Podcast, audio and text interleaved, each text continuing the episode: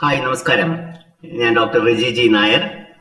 Doctor Riji Nair motivates എന്ന ഈ പോഡ്കാസ്റ്റിന്റെ ആദ്യത്തെ എപ്പിസോഡിലേക്ക് സ്വാഗതം. ഇന്ന് ഗുരുപൂർണിമയാണ് ഗുരുപൂർണിമ ഗുരുവിന്റെ ദിവസത്തെക്കാൾ ഉപരി ശിഷ്യന്റെ ദിവസമാണ്. ഗുരുവിന് ഗുരുവിൽ നിന്ന് ലഭിച്ച എല്ലാ അനുഗ്രഹങ്ങൾക്കും കൃപയ്ക്കും ശിഷ്യൻ അല്ലെങ്കിൽ ഭക്തൻ നന്ദി പ്രകാശിപ്പിക്കുന്ന ദിവസമാണ് ഗുരുപൂർണിമ. പോഡ്കാസ്റ്റ് ആരംഭിക്കുമ്പോൾ തന്നെ ആദ്യം തന്നെ ഏത് കാര്യത്തിനും ഗുരുവിന്റെ അനുഗ്രഹത്തിന് വേണ്ടി പ്രാർത്ഥിച്ചുകൊണ്ട് ചെയ്യുന്നതാണ് നമ്മുടെ ഭാരതത്തിന്റെ പാരമ്പര്യം. ആർഷ ഭാരതത്തിന്റെ സംസ്കാരം അതാണ്. കുഞ്ഞുങ്ങൾക്ക് വിദ്യാരംഭം കുറിക്കുന്നത് പോലും ഹരിശ്രീ ഗണപതിയെ നമ അവിറ്റമസ്തു ശ്രീ ഗുരുഭ്യോ നമഃ എന്ന വാക്കുകളിലൂടെയാണല്ലോ. ദിവ്യഗുണ സമ്പന്ന ഇത് ദേവ എന്ന് സാധാരണയായി പറയാറുണ്ട്. സർവഗുണങ്ങളുടെയും വിളനിലമാണ് ദൈവമെങ്കിൽ ഗുരു തന്നെയാണ് ദൈവം. ഈശ്വരനും ഗുരുവും ആത്മാവും വേറെയല്ല. ഈശ്വരൻ അദൃശ്യനാണെങ്കിൽ ഗുരു പൂർണ സ്വരൂപനാണ്. ഗുരു ഒരു വ്യക്തിയല്ല ശരീരവുമല്ല.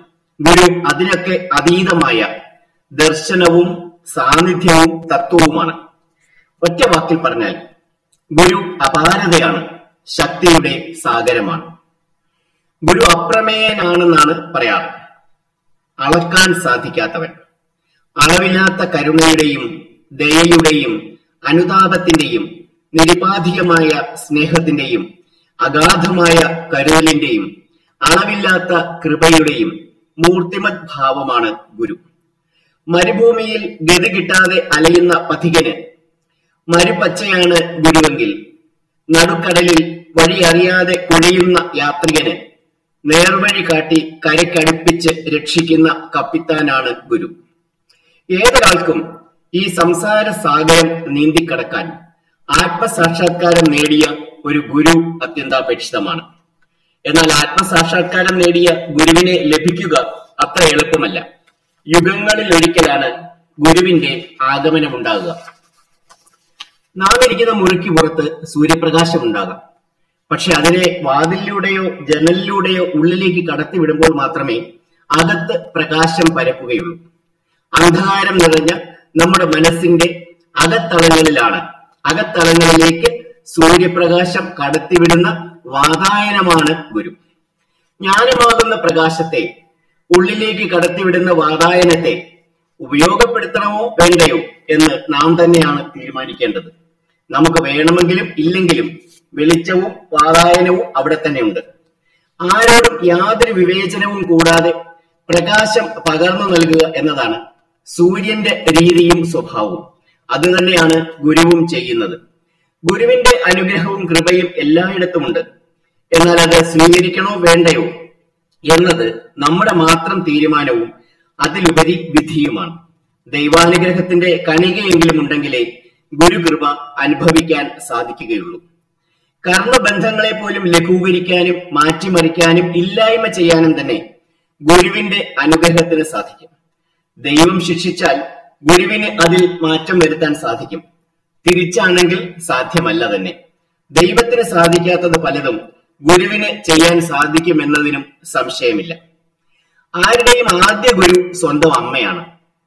മതതത്വങ്ങൾ പഠിപ്പിക്കുന്നത് ധർമ്മഗുരുവാണെങ്കിൽ കുടുംബത്തിന്റെ ഉപദേശകനാണ് കുലഗുരു. രാജാവിന്റെ ഉപദേശകനാണ് രാജഗുരു. വിദ്യ അഭ്യസിപ്പിക്കുന്നത് വിദ്യാഗുരുവും.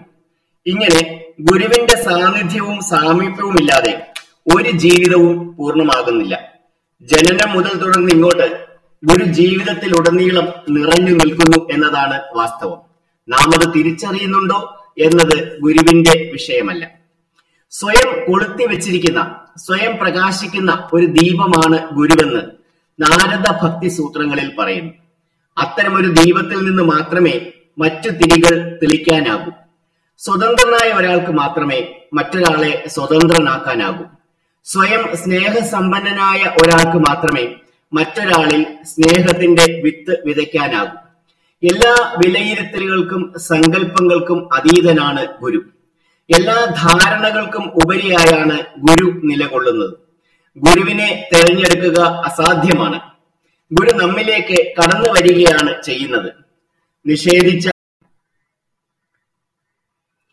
എതിർത്താലും സമയമാകുമ്പോൾ വിധിപ്രകാരം അത് സംഭവിച്ചിരിക്കും എന്നാണ് വിശ്വാസം. ഒരു സദ്ഗുരുവിന്റെ സാന്നിധ്യത്തിൽ അഞ്ച് കാര്യങ്ങൾ സംഭവിക്കുന്നു. ജ്ഞാനരക്ഷ ദുഃഖക്ഷയം സർവസംവർദ്ധന സുഖാവിർഭാവം സമൃദ്ധി എന്നിവയാണത്. ഗുരുവിന്റെ സമീപത്തിരിക്കുമ്പോൾ നമുക്ക് പല കാര്യങ്ങളും ഗ്രഹിക്കാൻ സാധിക്കുന്നു. വാക്കുകൾക്ക് അപ്രാപ്യവും വിവരണാതീതവും വിവരണാതീതവുമായ കാര്യങ്ങൾ സംഭവിക്കുന്നു. ഗുരുവിന്റെ സാന്നിധ്യത്തിൽ അറിവ് വർദ്ധിക്കുകയും ദുഃഖം കുറയുകയും ചെയ്യുന്നു. ഇത് തമ്മിൽ ബന്ധമുണ്ട്. അറിവ് കൂടുമ്പോഴാണ് ദുഃഖം ജീവിതത്തിൽ അനിവാര്യമാണെന്നും സുഖവും ദുഃഖവും ഒരു നാണയത്തിന്റെ ഇരുവശങ്ങൾ പോലെയാണെന്നും ദുഃഖം നമ്മെ കൂടുതൽ ദൈവത്തിലേക്ക് അടുപ്പിക്കുകയാണെന്നും മറ്റെല്ലാം പോലെ ദുഃഖവും ശാശ്വതമല്ലെന്നും ഒക്കെ നാം തിരിച്ചറിയുന്നത്.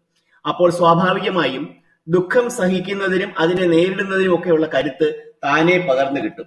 അകാരണമായി മനസ്സിൽ സന്തോഷം നിറഞ്ഞു തുളുമ്പുന്ന അവസ്ഥയാണ് സുഖാവിർഭാവം.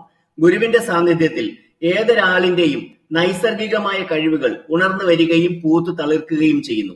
കലാപരവും കായികപരവും ക്രിയാത്മകവുമായ കഴിവുകൾ പ്രകടിപ്പിക്കപ്പെടുകയും ആസ്വദിക്കപ്പെടുകയും അഭിനന്ദിക്കപ്പെടുകയും ഒക്കെ ചെയ്യും. സമൃദ്ധി എന്നാൽ സമ്പന്നതയല്ല. യാതൊരു കുറവുകളുമില്ലാതെ ഒന്നിനും ഒരു ബുദ്ധിമുട്ടുമില്ലാതെ ആവശ്യമുള്ളതെല്ലാം വേണ്ട സമയത്ത് വേണ്ടതുപോലെ ലഭിക്കപ്പെടുന്ന സന്തോഷവും സംതൃപ്തിയും നിറഞ്ഞ അവസ്ഥയാണ് സമൃദ്ധി. സമുദ്രതീരത്ത് ചെന്ന് എത്തുന്നവർക്ക് മുമ്പിൽ പല സാധ്യതകളുണ്ട്. വെറുതെ കാറ്റ് കൊണ്ടിട്ട് പോകാം. അതോടൊപ്പം വേണമെങ്കിൽ കാലുകളൊന്നും നനയ്ക്കാം. കുറച്ചുകൂടി വേണ്ടവർക്ക് വേണമെങ്കിൽ നീന്തി തുടിക്കാം കുളിക്കാം. ഇനിയും ചിലർക്ക് വേണമെങ്കിൽ ഉൾക്കടലിലേക്ക് തന്നെ പോയി മുത്തും പവിഴവും വാരിയെടുക്കാം. അങ്ങനെ എന്തെല്ലാം എന്തെല്ലാം സാധ്യതകൾ? ഗുരുവും ഒരു സമുദ്രമാണ്. എല്ലായ്പ്പോഴും എല്ലാവർക്കും യാതൊരു വിവേചനവുമില്ലാതെ പ്രാപ്യമായ സമുദ്രം. ആരെയും നിരസിക്കുന്നില്ല ഒന്നും നിഷേധിക്കുന്നില്ല. എല്ലാ സാധ്യതകളും പരീക്ഷിക്കുകയും ഉപയോഗപ്പെടുത്തുകയും ചെയ്യാം എന്നതാണ് അതിന്റെ പ്രത്യേകത. എന്താണ് ഒരാൾക്ക് ആവശ്യമായത്? അത് എടുത്തുകൊണ്ട് പോകാം. ഒരു നിയന്ത്രണവും ഇല്ലാതെ ഗുരുവിനെ തെരഞ്ഞെടുക്കുകയാണോ അതോ ഗുരു നമ്മെ തെരഞ്ഞെടുക്കുകയാണോ? തെരഞ്ഞെടുക്കുക അസാധ്യമാണ്. ഗുരു നമ്മുടെ ജീവിതത്തിലേക്ക് പ്രവേശിക്കുകയാണ് ചെയ്യുന്നത്. നാം നിഷേധിച്ചാലും എതിർത്താലും അത് സംഭവിച്ചിരിക്കും. ഗുരുവുമായി ഒരാൾക്ക് ഏത് സമയത്ത് അടുപ്പം തോന്നുവോ അപ്പോൾ തന്നെ അയാൾ ഗുരുവുമായി ബന്ധപ്പെട്ട് കഴിഞ്ഞു. ഹൃദയത്തിൽ നന്ദിയുണ്ടെങ്കിൽ ഗുരുവിനെ കണ്ടിരിക്കും. അതിനായി പ്രത്യേകം ശ്രമത്തിന്റെ ആവശ്യമില്ല.